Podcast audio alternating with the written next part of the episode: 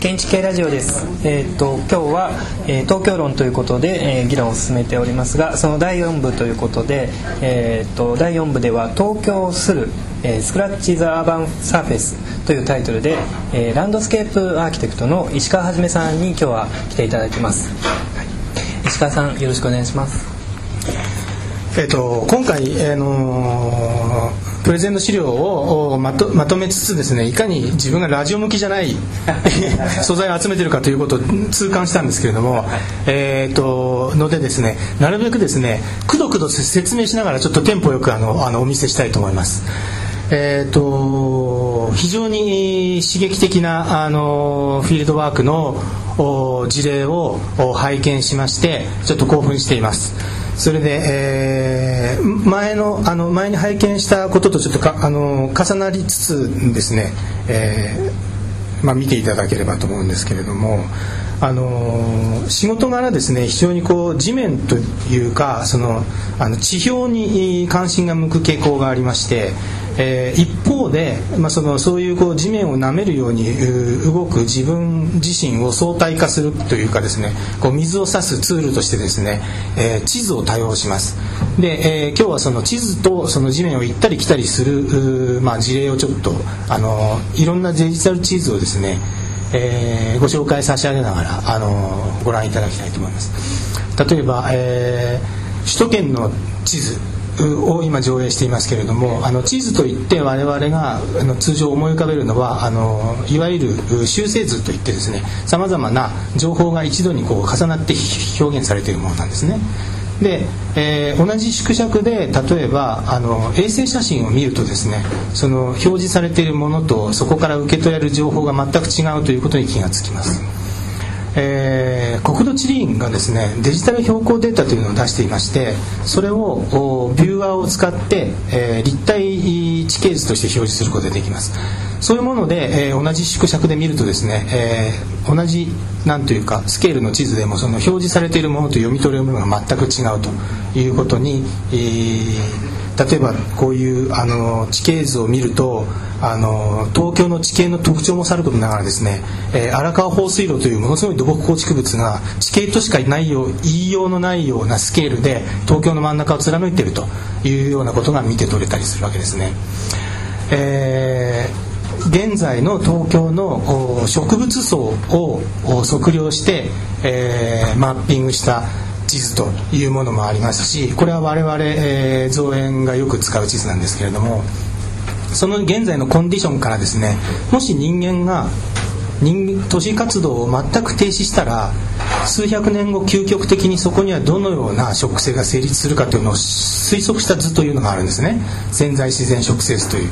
それを見るとですねえー、東京はほとんど常緑のうっそうたる森に覆われるということが予想されているということがこの地図から読み取れるんですね。でそれ以外に、まあ、地形に応じて、えー、異なる植生がいくつか成立するということが推測されていたりしまして、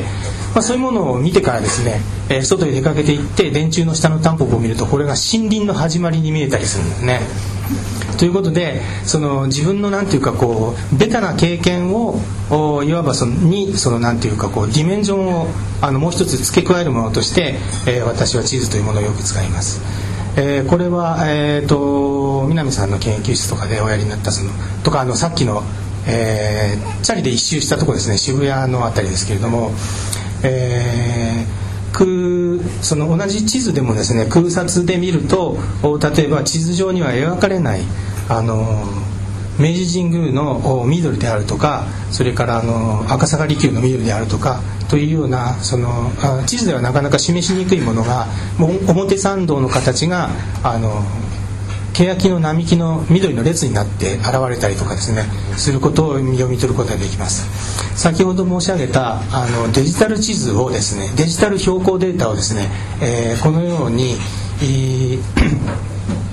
レリーフ上に立体表示するとですね、えー、渋谷がいかにこう宇田川と渋谷川が合流するところで大きなすり鉢状の窪地になっているかということやあの渋谷川の上流に明治神宮の森の中にある湧き水であるとかがその水源地としてですねあったりするというようなことが、まあ、読み取れるわけですね。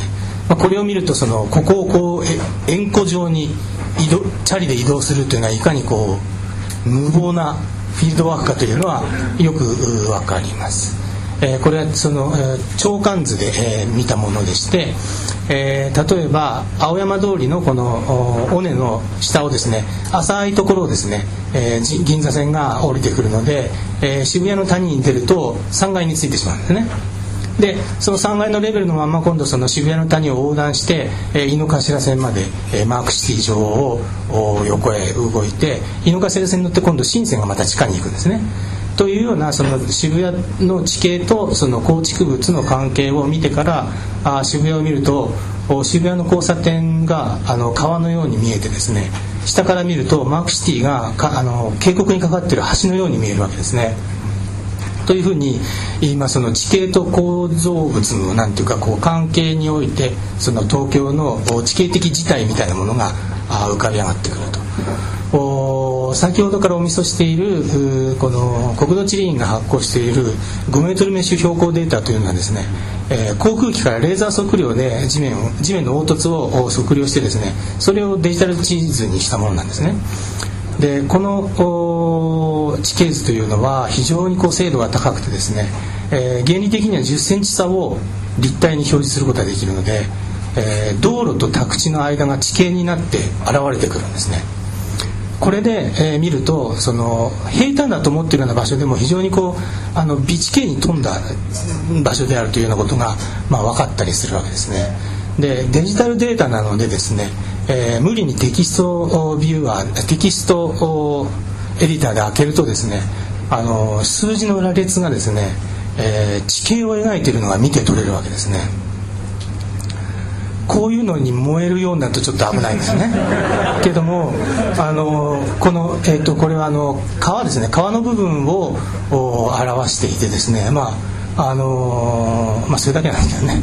えーと、これがですね都,、えー、都心の空撮写真で、えー、まあ、要するにこうびっしりと都市化しているというようなことがこの一発で分かるわけですけども同じスケールで、えー、その標高データを立体で表すとですねいかにその東京の地面がですね凸凹しているかとその多様性に驚くわけですね、えー、目黒川渋谷川や目黒川のがもう谷を描くようにですねあの台地に刻んでまれていてこの辺りが三軒茶屋ですねあの非常にこう地面が凸凹しているということで、えー、それをそういう、まあ、その地図を見ながらですね街をこう歩くと要するに起伏とかスロープだったものが、まあ、地形というようなある脈絡を結んで、えー、想像できるようになります。あのー大地の上の方の標高差をですね立体で表すようにパレットをチューニングすることもできるしそれからその低地のですね非常にこう微細なあの地形あの標高差をですね地形として描くようにパレットをチューニングすることもできるんですね。それで0メートルから3メートルを地形として表すようにして表示をするとですね、えー、下町の方の、あのー、昔の川のこう流路その後こう河川回収してショートカットした様子とかですね、まあ、その地面に、えー、都市の歴史がいわばこうあの刻印されて残されているというようなことが読み取れます。多摩川の河口付近では多摩川が氾濫した様子がいまだに、えー、1メートル差50センチ差の地形になって、えー、残されていてそれが今でもこう土地利用に微妙にこう影響しているというようなことが読み取れます。あのー浅草から、えー、上野にかけての例えば定地ですとそれを備地形を表示するとですね浅草が周囲よりもあの高いところにあるとかですね。それから江戸時代に造成した遊郭の新吉原が今でもですね、えー、地形になって残っているというようなことがそのレントゲン写真のようにこう浮かび上がってきたりするわけですね、えー、その神田川や日本橋川がこう付け替えられていった様子とかですね埋没してしまった日比谷の入り江みたいなものがいまだに5 0センチ差のあの標高差として残っているというようなことをこう立体的に表すことができます。えー、東京の地形の一つの特徴として、えー、埋め立て地の地形があります。あの新しい埋め立て地ほど高く盛る傾向があるのでですね、えー、東京湾岸沿いというのはあの海に行くほど標高が高いとあの地形が逆転していてリーフ状になってるんですね。でその海岸に行こうとすると坂を登っていくっていう、まあ、その逆なあの空間の体験をするわけですけれども、えー、今一番最先端がですねあの中央防波堤外側処分場というあの今えー、ゴミと建設難度を埋め立てながら作っている埋め立て地でしてここは標高が30メートル以上あっても本郷や上野よりも高いんですね。それで、えーと海岸に行くとですね海の向こうにこういうふうにですねあのエアーズロックのようにものすごい島が浮かんでいるのが見えます。で行ってみるとですね、え、実際にこの地形が出来上がっていく現場みたいなのを目の当たりにするんですね、えー、聞いた話ですとここには都内最大の清高川立層群落があるらしいんですね。で清高川立層の季節には真っ黄色の平原の向こうに富士山が見えて非常にこうシュールな、え風景になるそうです。えーと、都心の地形を見るとですね、えー、その地形があのモザイク状に、え、要するにこうデジタル的なこう形になっているというのを見ることができます。えーと、これはですねその一つ一つの宅地がですねその宅地の単位で土地を平坦化するからなんですね、まあそのえーと地形的に見れば都市というのは土地を平坦化する圧力であるというふうに言うことができるかと思います。でですね同じスケールで例えば世田谷の、あの住宅地の辺りをこう見ますと都心と比べて非常にですねそのあの一つ一つの開発のクラスターが細かいのでですね備地形がよく残っていまして、まあ、これはその、えー、造成による都市都市の解像度というようなことが言えるかと思います。えーと、これはですね、えーまあ、ちょっと詳しく述べませんけれども、あのーこう平坦にすることによって何をしているんだろうというようなことを考えた時にその町は乾いた平面を確保しようとしていると。それで、えー、どこからか水を持ってきて、えー、どこからどこかへ水を流すというその水をバイパスしているというのが実はその地形を屋根の上と下へ追いやっていると言えるんじゃないかというようなことを考えたんですね。で、えー、上水道の本館とのそのレイアウト図を入手しましてそれだけで、え、書いてみたこれが東京の地図なんですね。一方で下水道の本館の地図も入手してそれだけで書いた東京の地図で同じ町のあの都市のインフラでも水のインフラでも上水と下水で全くパターンが違うというようなことをご覧いただけるかと思います。上水道というのは加圧しているので、えー、あまり地形に関係なくあのウェブ上に広がっていて主要道路のようなレイアウトをしてるんですね。一方で、えー、下水というのは硫化させるより他ないのでバッチリ地形を描くんですね。それで、えー、これを重ねてみると、まあ、重ならないんですね。重ならないでえー、ですよ。でその上水が、まあ、いわばシステマチックなインフラを描いていてのに下水がより自然に近いレイアウトっていうのは非常にこう象徴的だなと、まあ、僕は思ったんですね。で、えー、そういう図を見てからですねその例えばトイレで手を洗ったりすると水道がダムの末端に見えて、えー、このタップが地形の入り口に見えるわけですねでこのの3 0センチの間にですねそのたかたかその身体を通過するだけで、えー、水が全くこうモードを変えてしまうというのはすごいことだなと僕は思いました。でこれあの今映ってるのはトイレなんですけれどもこれが最もですねその上水と下水を端的にショートカットする装置なんですね。でここに座った時何が起きるかというと、まあ、理性のインフラと野生のインフラを我々は、えー、メディアとして接続するということが言えるわけですね。えっ、ー、とまあそのえー、あとはですねそのツールとしての GPS をちょっと紹介したいと思います、えー、自分のこういうふうにその移動する経路を記録することができるしその記録すること自体が面白くなるとですねその都市のさまざまなあの興味深い図形であるとか道路パターンみたいなものを記録しようという行動を似ているんですね。えーと、その自分の移動を自動的に記録していくというツールのその属性がその自分のフィールドワークのやり方を誘うという、まあ、そういう逆転が起きると非常にその、えー、GPS は面白い、えー、ツールになります。えーと、例えばですねこれはあの先ほどのオノマトペのフィールドワークにもちょっと通じるところなんですけれど、えー、スピードを地形に変換して立体的にマッピングしたものなんですねでこうすると急いで行ったところがあの標高が高く記録されます。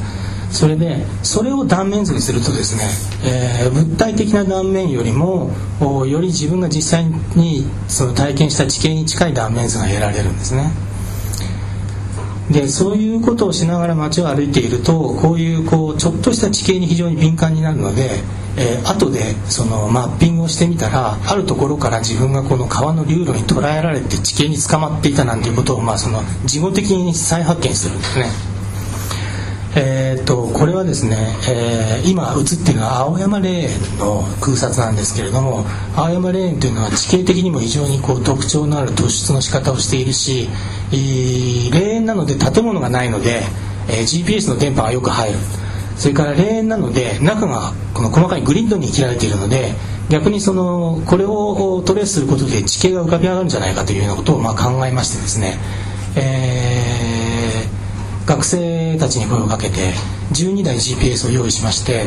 一人一人がそのコースが重ならないようにですねレーンの中をほぼまんべんなくあの網だくじ状に移動するコースを一人一人に設定してですねでそれでこう取ったこれが、えーと、身体が移動して12台で、えー、トレースした青山レーンの立体地形図ですね。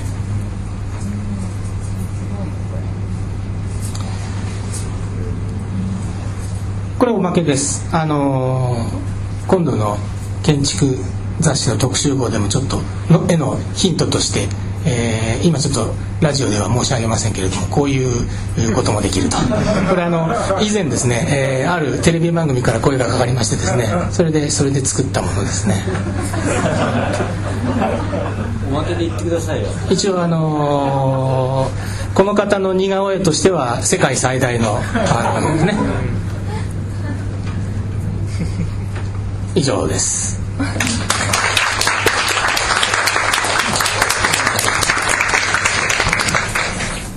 えっと、石川さん本当に面白いプレゼンテーションどうもありがとうございました。でえっとですねこれ多分ラジオで聞いてる方はですねまず視覚的かなり視覚的な話があの絵がないとなかなか分かりにくい話もあったかと思うんですけども、えっと、実は、まあ、今の建築系ラジオの配信の方法だと画像がそんなに入らないんですけども、えっと、リンクをつけて、えー、もらって石川さんの、えー、ホームページの方に、えー、リンクをつけて、えー、もらうということを考えてますでぜひちょっと絵を見ながらもう一度聞いてほしいと、えー、思ってますのでこれ冒頭で言う はずだったんですけどもすいませんがよろしくお願いします。で、えーと、ちょっと僕から、えーと、石川さんに質問したいんですけれどもあの石川さんそのすり鉢学会というのをされていてで、えーと、会長でした副会長副会長されてるってことですね。あと皆川さんと一緒ご一緒に、はい、されてるんですよね。でそのあの今回ちょっと見せていただいて驚いたのはすり鉢学会の活動は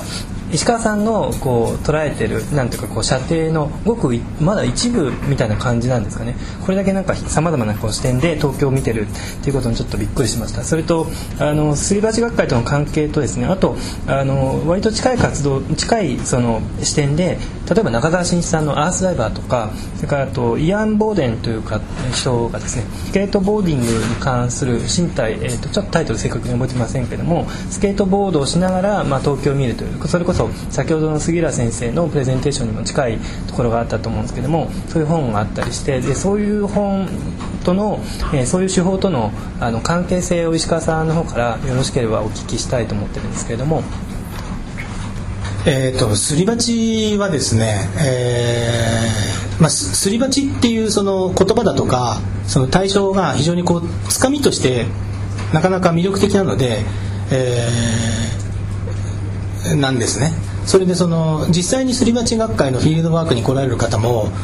例えば街で見かけるあの植物の観察に没頭する人やあの古いビルディングの観察をする人やっていうふうにあるいはその高架下建築とかですねそれからあの団地とかあのまあその要するにすり鉢地形だけを観察する人ってのはほとんどいないんですねで、えーまあ、あれはだからすり鉢というのは一種のなんていうかこうメディアになっていてでそのそのすり鉢をきっかけにして、まあ、そのいろんなあその都市にいろんなあ切り口で興味のある人が集まっているという中に僕も参加させてもらっているというそういう気がしています。それから、えーと、アースダイバーについてはまああのそうですね、えー、アースダイバー効果というのがあってあれで随分そのなんていうかこのこういうことをやっていても変なやつだと思われなくなったっていう効果ありますね。あの割とこうポピュラーにしてもらったというようなそういう印象があります。えー、スケートボードの話は非常に僕は興味持っていまして、えー、僕自身もですねそのあのローラーブレードを履いて一緒にフィールドワークをしたこともあるしそれからそのあの大体 GPS を使ってこう歩き回って絵を描いたりっていう時にはこうママチャリをよく使うんですね。そういうふうになんかこう、えー、自分の身体がちょっと拡張するだけで、えー、随分その都市に切り込んでいけるっていうような印象は私も持ってまして、えー、まあそうですね。いろんなあのー、ことを試してみたいなというふうに思ってます。あの南さんにちょっとお聞きしたいんですけども石川さんのこの、えーと、プレゼンテーションの内容とかはこれは建築雑誌の特集号とは関係してるんでしょうか？そうですね。あの関係してます。なのであのさっきあの松田君の方からも話がありましたけどもあの、まあ、石川さんいろいろとあの、まあ、成果をですね出版物でも出されてると思うんですが今回あの建築学会誌の10月号であの石川さんにも寄稿していただくことになってましてあの学会誌はあの通常ですね会員誌だからあの販売はされてないんですがあの東京の神保町にある建築専門書店である南陽堂書店では一応販売してますのであの石川さんの今のですね プレゼンテーションを、まあ、実際に視覚的にご覧になりたい方はあのぜひそこででそこで見ていただければいいかなと思いますね。じゃああの多分、えーと、割と近いこうプレゼンテーションというかあのフィールドワークをされたあの杉浦先生の方から石川さんのこう活動に関してぜひコメントをお願いしたいんですけども。えーと、昭和女子大の杉浦です大変面白いプレゼンテーションで、えーと、と全ての画像にもう目が張り付いてしまったんですけれども、えっと、特にその GPS の話から青山霊園のリサーチの話も出てきまして特にその青山霊園のリサーチの話はあこんなとこまでいけるんだっていうのが本当に正直な感想としてありました。ちょっとぜひ教えてください、はい、それオノマトペでいきたいと思います。はい。えっ、ー、と学生は今ちょっとびっくりしてやめてほしいと思ってると思うんですけど行きたいかなってちょっと欲望が湧きました。はいありがとうございます。はい、はい、あえー、っとですね。えー、っとまあ今フィールドワークっていうのは結構まあみんなやってますよね。で今見ててめちゃくちゃ面白かったですね。あのまあ、さっき言ったようにちょっと画像が多かったのでちょっと音声では伝わらないと思うんだけど、まあ、今のラジオの話をですね聞きながらその石川さんのホームページ見ていただくとめちゃくちゃ面白いですね。でまあフィールドワークっていうのを結構やってる人がいるんだけど、まあ、こういうのが本当のフィールドワークなんだなっていうふうに思ってもうとても感心いたしました。のでぜひあのラジオを見た人たちは、えー、その画像を見てですね、えー、勉強してもらいたいなというふうに思いました、まあ、こういうのが本格的なフィールドワークだなっていうふうに思いました。なんかねあの僕は本当に石川さん本当にすごい人だと思うんですけどね。なんでなんかこんな風にある意味非常にこうなんていうのかこうマニアックにですね東京をこう何かその偏愛して東京の地形っていうものをいろいろこう撫でるように調べたり歩いたりですね調査したりっていうそれはまあそのモチベーションってどっから生まれてきたんでしょうかね。いやあのねそのまあ僕はもともと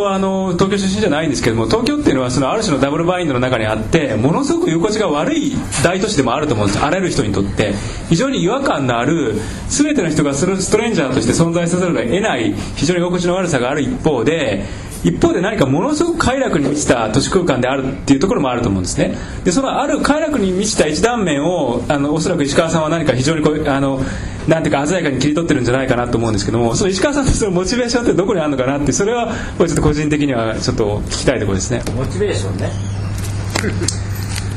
うんあまりね考えたことがなくて、まあ、そのその部分をこう言語化しなきゃいけないというそのそのなんていうかこうアージもあまり感じたことがないので正直言って考えたことはないんですけれども今南さんがおっしゃっていたその愛憎反発するっていうんですかね。そのあの僕も東京出身じゃないんですよね。のでその東京のいいところを見つけようというかなんとかしてこう東京好きになろうっていうそういうその気持ちが動かしているのかなというふうには今ちょっと思いました。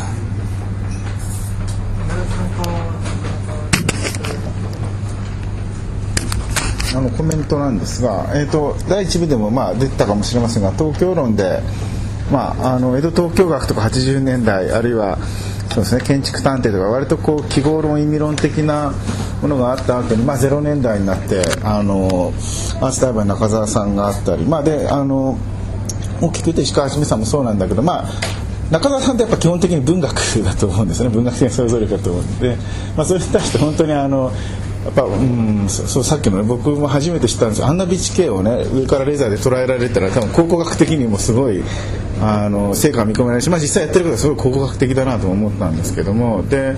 あの石川さん初めて、えー、直接会った多分森美術館の展覧会の企画にお誘いした時だと思うんですけど本当に最初に会った時に最初の15分でこの人は天才だと思ったんですけど久しぶりに本当話聞いてねやっぱねその例えば21世紀をね制する人ってやっぱかなり身体感覚的なものとこういうデジタルツールをあのあっけらかんとこうつなげる人っていうのが多分制するんではないかと思ってるんですけど本当に今日はそれをやってるなと思ったんですよね。で、まあ、特にあのさっきのこれを見て燃えてはいけないってあの数字の羅列あったじゃないですか。あのであれを見ながら思い出したのがあのマトリックスの映画あるじゃないですか。あれの2をが覚醒するとさこう世界の見え方が変わるし、まあ、実際の数字の配列に見えるって瞬間があるんですけども石川さんそういう意味でも本当あの覚醒したニオマトリックスのニオみたいなもうそういうふうに東京を見てるんだなっていうのがまあちょっと今日思いました。はいそれではですねあの今日もう皆さんのプレゼンテーションがそれぞれめちゃくちゃ面白くて、えー、実は時間の方はもうあっという間に残りが少なくなってきました。それで、えーと、ぜひ可能であればこの後、まあ10分でも15分でも、えー、時間をとってちょっと全体的な、まあ、総括というか東京論に関して全員で、まあ、あの議論してみるということをやってみたいと思います。ので、えーと、一旦これで第4部の方は閉じてですね、えー、最後にかあの少しだけちょっとあの全員でディスカッションというかそういうことをできればればと思います。それでは、えーと、石川はじめさんあのどうもありがとうございました。